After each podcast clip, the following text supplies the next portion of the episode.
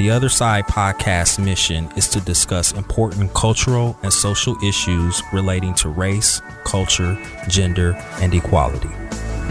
Thanks again for joining us for another episode of the Other Side podcast. I'm Scott Kirk, and my partner in crime, Lucas, is out on assignment today, so it's just me. But joining me here in the studio is Cory Frederick, a transgender man and program manager for the Mozaic Safer Space, which is a wellness program and community space for transgender, gender non-conforming, and non-binary people of color. Welcome. Thank you. So I've been wanting to have this talk for a long time. Forgive me. I'm trying to learn as much as I can. And so I think that some of the questions that I have are probably questions that other people have and either just don't get the opportunity to ask them or are quite honestly are fearful. You know, they don't want to be offensive or anything like that. So I think that the first thing I'd probably ask is would you describe yourself either currently or in the past as a male who was born into a female body and now your external persona matches your internal is that an accurate way to for people who don't quite understand? Sure yeah. That's a i mean that's a pretty common question i think that people have.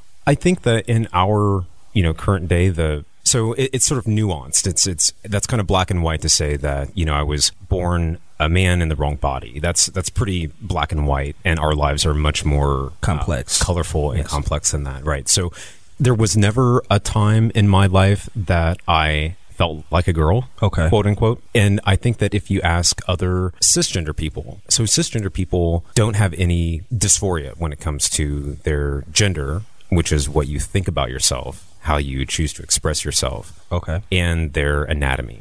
So all the parts and pieces match what your brain tells you you are, if that makes any sense. So it's the opposite say, of transgender. Okay, so a heterosexual man who was born a male and still, I guess, lives as a male is a cisgender man. Correct. That can also be for a homosexual yes. Man? Okay. Right. So important to differentiate between gender identity, which is your internal sense of male or female. Okay. So that's your gender identity, your sexual orientation, obviously, who you're attracted to. Right. So you could be a, a male infant with XY chromosomes, a regular, you know, typical uh, anatomy, mm-hmm. penis and testicles, and you perceive yourself internally, you perceive yourself as a man. Okay. As a male person.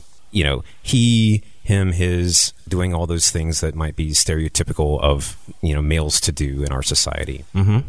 You're comfortable with doing. A transgender person, they are born with you know a vagina, uh, ovaries, uterus, or penis, testicles, but they don't feel that way on the inside as they develop and, and get that sense of who they are and how they fit into society. Okay. okay. So, also, I want to take just a second to say that depending on the time period that you were born, the geographical location in which you were born, and the culture in which you were born, being transgender, being someone who doesn't feel that their anatomy matches their gender identity mm-hmm. is no big deal in some communities, right? In some places and times. So, you know, this idea that there's a problem really only exists in certain societies. Gotcha. Okay, so I just wanted to put out that. Well, to be honest, so in terms of because you hear terms like post-op, pre-op, uh-huh. but for those who want to physically transform, one is that covered by insurance? It depends. It depends on the insurance. Um, I know historically, typically, it's not something that's covered. It's considered to be an elective cosmetic mm-hmm. surgery as opposed to um, medical necessity. Mm-hmm. A lot of that is changing, though, because I think people are realizing that in order for trans some some trans people, I want to say some, mm-hmm. not all trans people want to change their body physically. Okay. Okay. So for those trans people who do wish to oh, transition, question, mm-hmm, sure. If you don't change your body physically, what makes you transgender? I guess because I'm thinking, okay, if you have a young male or young female, right, and they're born into the body that they're born into, but they never actually have the surgery or outwardly change their appearance, are they still considered transgender? Yes, uh, okay. I, I, think it's important to realize what that person identifies as. So, you know, if um, there are many reasons why someone isn't able to or chooses not to transition physically. Okay. Obviously, you know, maybe depending on the stage you are in your life, it, it may be difficult for you to transition. People have families, they're married, just all of the social stigma that goes into making a transition like that. So they may not feel comfortable transitioning. There may be a cost factor, which was your insurance question. Um, I believe that, that How much does it cost? Just out of it depends. Like, It- are we talking thousands, tens of thousands, hundreds Um, of I- dollars? It, it depends on what you're going for. So I think typically for for transgender men who wish to physically transition, so usually most people I would say generally start with hormones. So if you are a female bodied person and you're transitioning to male, you mm-hmm. probably start taking testosterone. Mm-hmm. If you are male bodied and wish to transition to female, then you would start taking estrogen and some com- usually hormone blockers. It's once the body is masculinized, just biologically speaking, mm-hmm. once there's testosterone introduced into the body, it's very difficult to feminize the body. So a lot of times trans women have to take additional medications to s- help suppress the testosterone that's created naturally in their body. Got you. So um, hormone blockers that will help to reduce some of the you know hair growth and, and feminize a little bit. So you know, kind of right off the bat, you know, and this might be you know outside of the context of our conversation, but when you talk about the differences in expenses between men's lives, just any men, any any man out there, their typical life versus the expenses that uh, female-bodied women incur is vastly different. You know, talking about hairstyles, Right. You know, just everything. Clothes are more expensive. So anyway, so for for someone who wishing to transition from female bodied to male bodied, you'd take testosterone. Most people elect to have uh, chest surgery. If that's that's usually high on the To priority list. reduce the, the breast. Right, reduce the chest area. And I would say the majority of trans men that I know choose to stop there. So you're looking at, you know, the, the monthly cost for hormones and ranging anywhere between maybe 50 to $100. And then we call it top surgery. Top surgery, depending on, you know, your particular case, might be anywhere between, say, 3000 to 7000 Mine was five. So for trans women, those born male bodied wishing to transition to female, I mean, it really runs a, a whole gamut. There's anything from, you know, breast augmentation, um, you know, your typical breast implants, uh, you know, obviously uh, hormones in the, initially. Breast implants, you might have surgeries that will help to slim down that male profile. So sometimes there are eyebrow recontouring, cheekbones, you know, shaping the cheekbones, shaving the Adam's apple. That's a, a, that's a pretty male indicator. Mm-hmm. You know, all the way to liposuction and implants. I mean, you, you really just you never know what someone's going to choose for surgery. And in terms of genital surgery or bottom surgery, I think you're really looking anywhere in the neighborhood of you know fifteen to fifty thousand dollars, just depending on what you know. There are lots of different options that people have, uh, both for trans men and for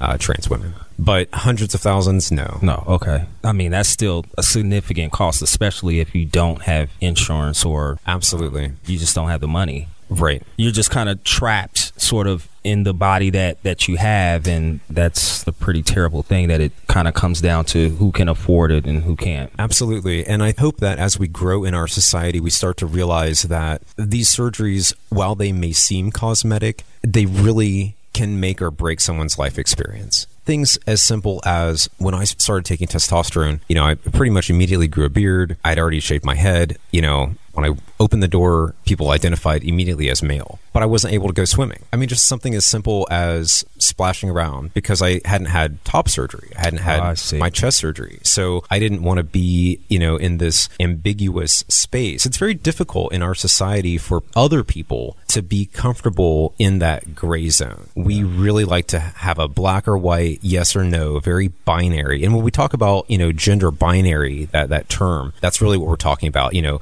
w- women, they stay at home, they take care of the children, they wear pink, they, you know, bake cookies. And men, they wear blue and play with trucks and they go to work and they take out the garbage. You know, we have those those rules in our society. Right. You know, they, they they go back and and and lots of different cultures over time.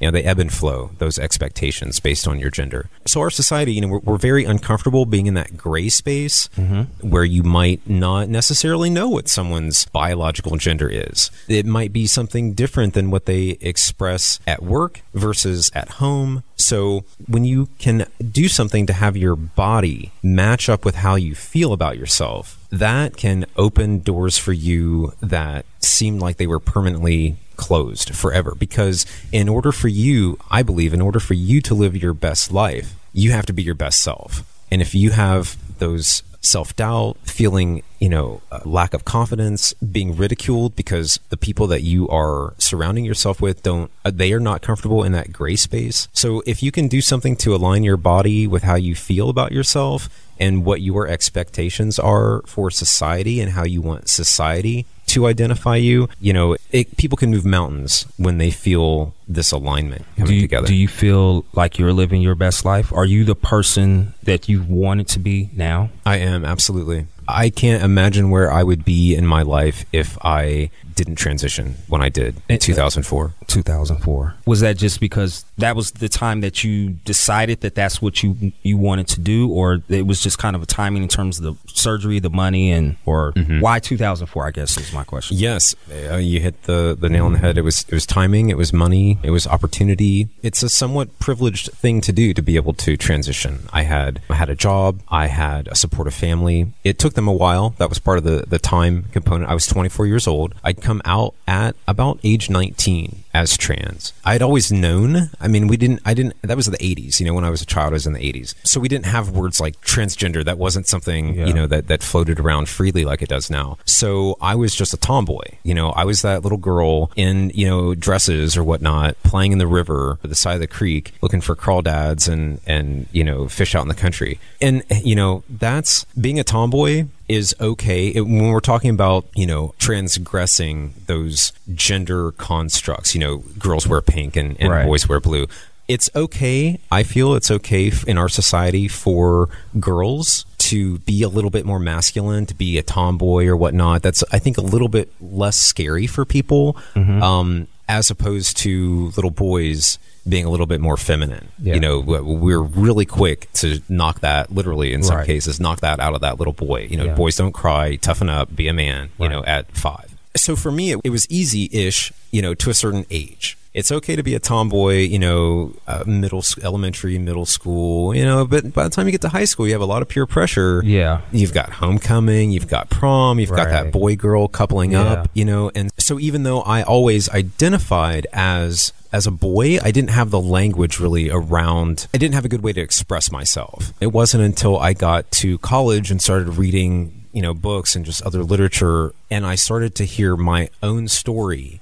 in the stories of others and that really you know when you can when you can tap into someone else's experiences they can help guide you along your way if you're you know not necessarily in a place where you're feeling supported on your own. I was from a small town and so anyway so going to college. whereabouts? Just uh, down in athens. Okay. Since you mentioned other people's experiences and transitioning to a man and the unique challenges that comes with that. I'd like to, if we could, I'd like to play a clip for you. This is actually a snippet of audio from the WashingtonPost.com, which they published earlier this year called Crossing the Divide. And in this clip, we're going to hear a black transgender man, Tristan Cotton. He talks about how being a man is not as easy as he once thought it would be understand, having you know been in this body for ten years, is that it's not peaches and cream either for men, or the grass isn't a whole lot greener on this side than what it was on on the other side, and so you you come to learn that men have burdens too that we struggle with. Coming out of my context, feminist background, gay background, women's community, there were you know there was a space and a place that you could talk about your feelings. You can't find those spaces necessarily for men, and I don't know if men are necessarily make those spaces for each other. But I find myself, you know, sitting with my own feelings of, um, you know, hurt, helplessness, fear, um, sometimes shame for not being able to man up or not not being able to to just you know rack it all under, uh, you know, throw it all under the bed and, and move on. Can you relate to any of that? Absolutely. When I initially began taking testosterone, and you know, as uh, Tristan, mm-hmm. as he said, you know, I came from most people would have identified me before I started transitioning. They would have identified me as a lesbian. Okay. Okay. So I was very much all my relationships, my social networks were all you know female based, all all women. When I started taking testosterone, I really found myself, and I so there's there's always this argument, particularly I think when we're talking about feminism, that we are who we are based on nurture. Mm-hmm. Okay, so boys are taught to be boys, girls are taught to be girls taking hormones, though, I think shows you that there's also a strong biological component. Okay, so that being said, when I started taking testosterone, I really found myself distancing myself from women, from some of those social groups, from some of those relationships that I had, not necessarily intentionally, but the camaraderie changed being seen in the world now as masculine, my own identity as as a male, I really was seeking out those men's groups. I mm-hmm. wanted to get involved in I don't know, like a men's drumming circle or something. You know, I wanted I wanted my boys around. Yeah. You know, I think part of that was testosterone based, the, the hormone itself, sort of changing the wiring in my brain. You know, after having been on testosterone for 10 years I'm, I'm not on it right now you don't realize how much you you, you know the the physical changes. Everybody talks about the immediate physical changes that you're going to see when you start taking testosterone. They don't talk about the long-term effect of being on testosterone emotionally. What he was saying earlier this connection to other men and the sort of distancing oneself from some of those female social groups it is it's very difficult. And, and what i came to find is it's very hard to find those men's groups because men so after after having been on testosterone for so long and kind of looking back i realized why it was so hard to find those men's social groups. And i think unless you're doing something around sports or maybe a hobby like you know fishing you know right, something yeah. like that cars yeah. men don't tend to get together and chat this is true. Yes. You know, I mean, we're not really like opening ourselves up and talking about. I mean, maybe you have your boy that you're right. talking to, you know, and, and you all talk about relate, you know, your relationship with your with your significant other, or maybe things that are happening at work. But what I've found is generally men aren't talking about those things. They might be experiencing that, and and what I realized too is men experience a depth of emotions but the need to voice those emotions and to express and hear someone else's thoughts about their emotions you know i've found in my own experiences that that that need isn't there it's well, not there as i experienced it as a female bodied person. I don't disagree with you. I think in some cases, though, I think the need is there. I think that, man, we're just socialized to not express it. So, you know, you're talking to your homeboy and, you know, his his girl broke up with him. He might be crushed. He may actually want to talk to you about it, but because he's been socialized to, you know, men are not supposed to cry, they're not supposed to express emotion. I think a lot of guys just hold it in, mainly because they don't, out of fear that they'll be judged or made fun of by their other male counterparts if, you know, if they express this emotional whatever to them. So I think it's like you said, either they they don't think they need to or they think that they need to but don't feel safe in a comfortable space mm-hmm. whereas women are socialized to comfort each other and they don't think anything of it mm-hmm. you know if they if they're having a bad day and they need a shoulder to cry on they call their girlfriends up and there's no judgment mm-hmm. but you know with guys i think it's it's just different right just quickly you said that you're no longer on testosterone. Correct. So what does that mean for you like physically? Like what what happens if you stop taking it? Well all those emotions that i thought i had lost for 10 years came back. Really? You know i mean so i, I mean, mean like the like your facial hair and stuff like yeah so like like i said earlier you know once you once you introduce the body to testosterone mm-hmm. it, it i mean it's with you Oh, so okay. yeah, so so I was on for you know, many years. Stopped taking it. I kept my hair. Some of my hair that I had lost during my uh, time on testosterone is growing back, which I'm very happy about. Oh wow. Um, yes, my you know my uh, you know reproductive cycle men- menses started up again. So, so it's you don't of, sort of a third puberty, I guess. So, uh, a transgender man that's on testosterone only has to take it up to a point, and then after that, they can s- stop taking it, and the body will just naturally continue to produce testosterone or or whatever benefits they got from taking the tos. Basically, it's, so it's not a, a lifelong thing. Well, so I chose to stop taking testosterone because I wanted to start a family. Okay. Okay. So I I've been pregnant twice. I lost the first baby. Wow, really? Yes. First daughter, she was born prematurely at 22 and a half weeks. But I have a, a, a little girl now. She's almost two. She'll be two in December. She's so cute. Congratulations. Thank you. So yeah, so that was that was definitely a, you know obviously a very planned.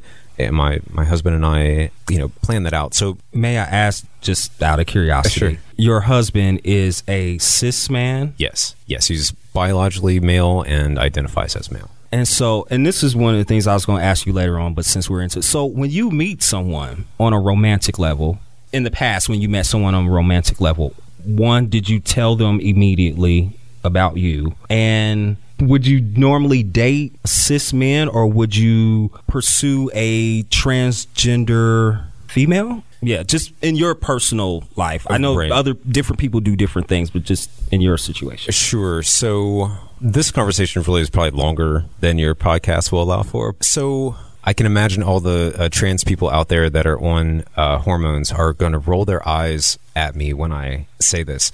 So for me, in my experience, before I started taking testosterone, I dated women pretty much exclusively. Lesbian women. For the most part, yes. I, I think uh, there might have been one or two uh, women who identified as bisexual. Okay. So, but yes, cisgender. Okay. Cisgender. They were they were born female. They identified as female. Got you. When I started taking testosterone, I really found myself gravitating and being sexually attracted to men. Okay. Cis Okay? men. Cis men. Correct. So And and this was the first time in your life you'd ever felt like that. I had dated boys on and off in high school. You know, nothing serious, nothing Yeah. like you know holding hands or Right. something like that. But in terms of that, you know, I, I think that in a rel- in in relationships, you have like a physical component, obviously, Right. and then you also have like an emotional, social component, Right. Um, so I felt my I felt that I had a physical and emotional attraction to women Okay. when I started taking testosterone, that physical component, I really became attracted to men. Okay. For me, in my own experiences, the emotional side of dating women changed. Okay. Okay, so I- I, don't really know how to explain it in a way that's going to make sense to other people, but I found myself attracted to men and started dating men. Okay. Um, a few years into my transition, I met my, we're separated now, but I met my husband online. He lived in Malaysia, wow. Okay. right, 10,000 miles away. So, we, I mean, we had a whole other host of issues, Ah, okay. cultural issues, you know, to center around. Right. Immigration, you know, and this was before marriage equality passed. So we're going through the, you know, um, USCIS, Department of Homeland Security and Immigration Services and things like that, trying to prove to them that I was biologically female, even though we looked like men. They were so our society is so focused on the the rarity that a man, a biological man, is going to give up uh, his identity to transition to female. That that's the only narrative. Seemingly, that's the only narrative around trans identities that we have is is a male bodied person transitioning to female. So when the immigration officers are looking at our pictures, they're like, it's fine that you're transgender, but you need to transition to female first. I'm like, no, no, no. I was born female. I've already transitioned and now I'm male. They couldn't, they just couldn't get that part. They, people don't see trans men in society. Once you shave your head, grow a beard, like you're just a man. Doesn't Right, matter yeah. really much else about you. You can be short, tall, doesn't matter. But for trans women, unless you are of a certain you know stature most people don't see a, a biological female that is you know six seven right so Right. so uh, automatically that sort of picture gets that that stereotype or picture gets put in people's minds that that when you're talking about transgender you're talking about someone like Caitlyn Jenner right. right? So as a trans man, I was totally invisible, and they're like, "Yeah, we don't mind if you get married, but you got to transition first, you know." And so that was an issue. Saying all that to say that when I stopped taking testosterone in order for us to have our family, I became attracted to women again. Ah. So that threw a major unexpected curveball into everything. It was just I didn't realize how much I would change emotionally once I stopped taking the testosterone. And I just, you know, my, my partner and I, we found ourselves at very different places in our lives um, with what we wanted from a relationship. So I, I'm not sure exactly what your original question was, Uh, but I think I kind of danced actually, around a lot did, of different areas. What did you think of the whole bathroom transgender bathroom controversy, which is not as hot and controversial now, but Mm-hmm. it was at one time? What are your thoughts on that? trans people, people gender nonconforming, non-binary, are just like everyone else when it comes to trying to use the bathroom. You want to get in, do your business. Hopefully, it's somewhere clean. Right. You don't have paper sticking to your foot when you walk out, Right, right? right. Wash your hands and leave. Right. Check yourself in the mirror. Make sure i don't have any broccoli in your teeth. Okay. That's the point of the bathroom. Anybody that has any good sense knows what goes on in a bathroom. This was fear mongering by the political right. This was fear mongering statistically, the people who have the most to fear going to the restroom are trans people. Okay, we're attacked in restrooms, we are misgendered in restrooms, we're kicked out of restrooms all the time. So that was a tactic, a political tactic used to rile people up because it, it plays on people's insecurities and fears. Right. And you know, you see that anytime, anytime there's something, there's a major election um, or political campaign coming up, you see politicians trying to play that fear card because it gets people out, gets people to vote, gets people to talk about it on Twitter, and and do all these other things. So trans people using the bathroom, trans people have been using the bathroom in public spaces. That's the thing that people don't realize. We have already been here. We've already been walking among you. You know, we are your children. We are your friends and neighbors. We are your teachers. Just because someone doesn't look like they're trans doesn't mean that they aren't. You never know what someone's story is unless they tell it to you. Absolutely. What's your response to people? Because there are people out there who feel that, and I think the, the bathroom controversy kind of picks up on it, that gay and transgender lifestyles are being imposed imposed on them or imposed on their children. What do you think about that? When any marginalized group starts to fight for their rights, I'm sure it does come across as, you know, an, an imposition. I remember, well, I've read a lot, done a lot of research about the ADA the mm-hmm. Americans with Disabilities Act. You know, that changed, that really changed our public life when these buildings and public accommodations had to make room for people. And that to me is not an imposition. You're, you're, you're bringing the rest of your brethren, rest of humanity into the fold. And yes, you might have to make some accommodations that you wouldn't have otherwise had to make, but it is for the greater good. And I think that if people realize, you know, I as a trans man, I have a lot to contribute to society. And being transgender is only a very small part of my identity it's a very, very tiny, small part of who I am as a person. So we know that there are intersex conditions. We know that there are people, the, the previous term was hermaphrodite. We know that people, through no fault of their own, come into this world with genitalia that is ambiguous. We're not sure if it's all 100% male, all 100% female. They might have testicles that are undescended. They're still in the abdomen. There's just a whole host of things. It's, it's biology. You just, we're not cookie cutters. Right. Right. So we know that, that intersex people exist in society, have always existed in society. I want people out there who might be listening, people who might be thinking, oh, trans people, you know, we just woke up one day and decided this. This is a lifestyle choice. Realize that just because you can't see inside my brain to know how it might have been arranged when I was born, when I was being developed, just because you can't see it doesn't mean that it is made up or isn't something that is real. We know that there are variations in biology. So we know that there are people who are born with ambiguous genitalia. How far of it is a stretch to say that oh, maybe they're wiring in their brain? I'm left handed. I mean, come on, this is. We're humans. It, there's right. variation, and it's it's through no fault of our own. There's no reason to make someone's life more difficult just because they don't fit in with what you think is normal. All right. Well, Cory, thank you so much for coming in and talking to us. You know, I could ask you a million questions. I know you're probably like, you know, you've asked half a million already, but um, I just want to thank you again for coming in, and we'll have to have you back so we can talk about the unique challenges that the trans community of color face, because I think that's a a really important thing plug your organization. What do you have? What do you guys have going on? How does how does a person get in contact with you? Yes, well, we are Mozaic. We're located at twenty two twenty eight Summit Street in Columbus. Mm-hmm. We are open Monday through Friday, eleven to seven for programming and for HIV and STI testing. I would suggest if people want to check us out, visit our website, Mozaic M O Z A I C Ohio ohio.org. Check us out. We've got a lot of really awesome programs coming up. We have a, a, really good community program called Threads Revisited, so people can come in, they can donate their clothes that they may not be using anymore, mm-hmm. pick up new items. We're going to have uh, some new seasonal for the colder weather items for people to come in and pick up. Visit us, check us out. We are welcoming, we are inclusive, and we want to hear from you. All right. Well, like I said, thanks again for coming in. For those of you out there listening, don't forget we love to hear from our listeners. So check us out on our Facebook page at Facebook slash group slash other side podcast, all one word, or you can hit us up on our Twitter page at other side underscore pod. And there you'll find a bunch of neat stuff, photos and videos and some of our past episodes. And you can always email us at other side mailbox at gmail.com. So until our next episode, try to see things from the other side. Thanks.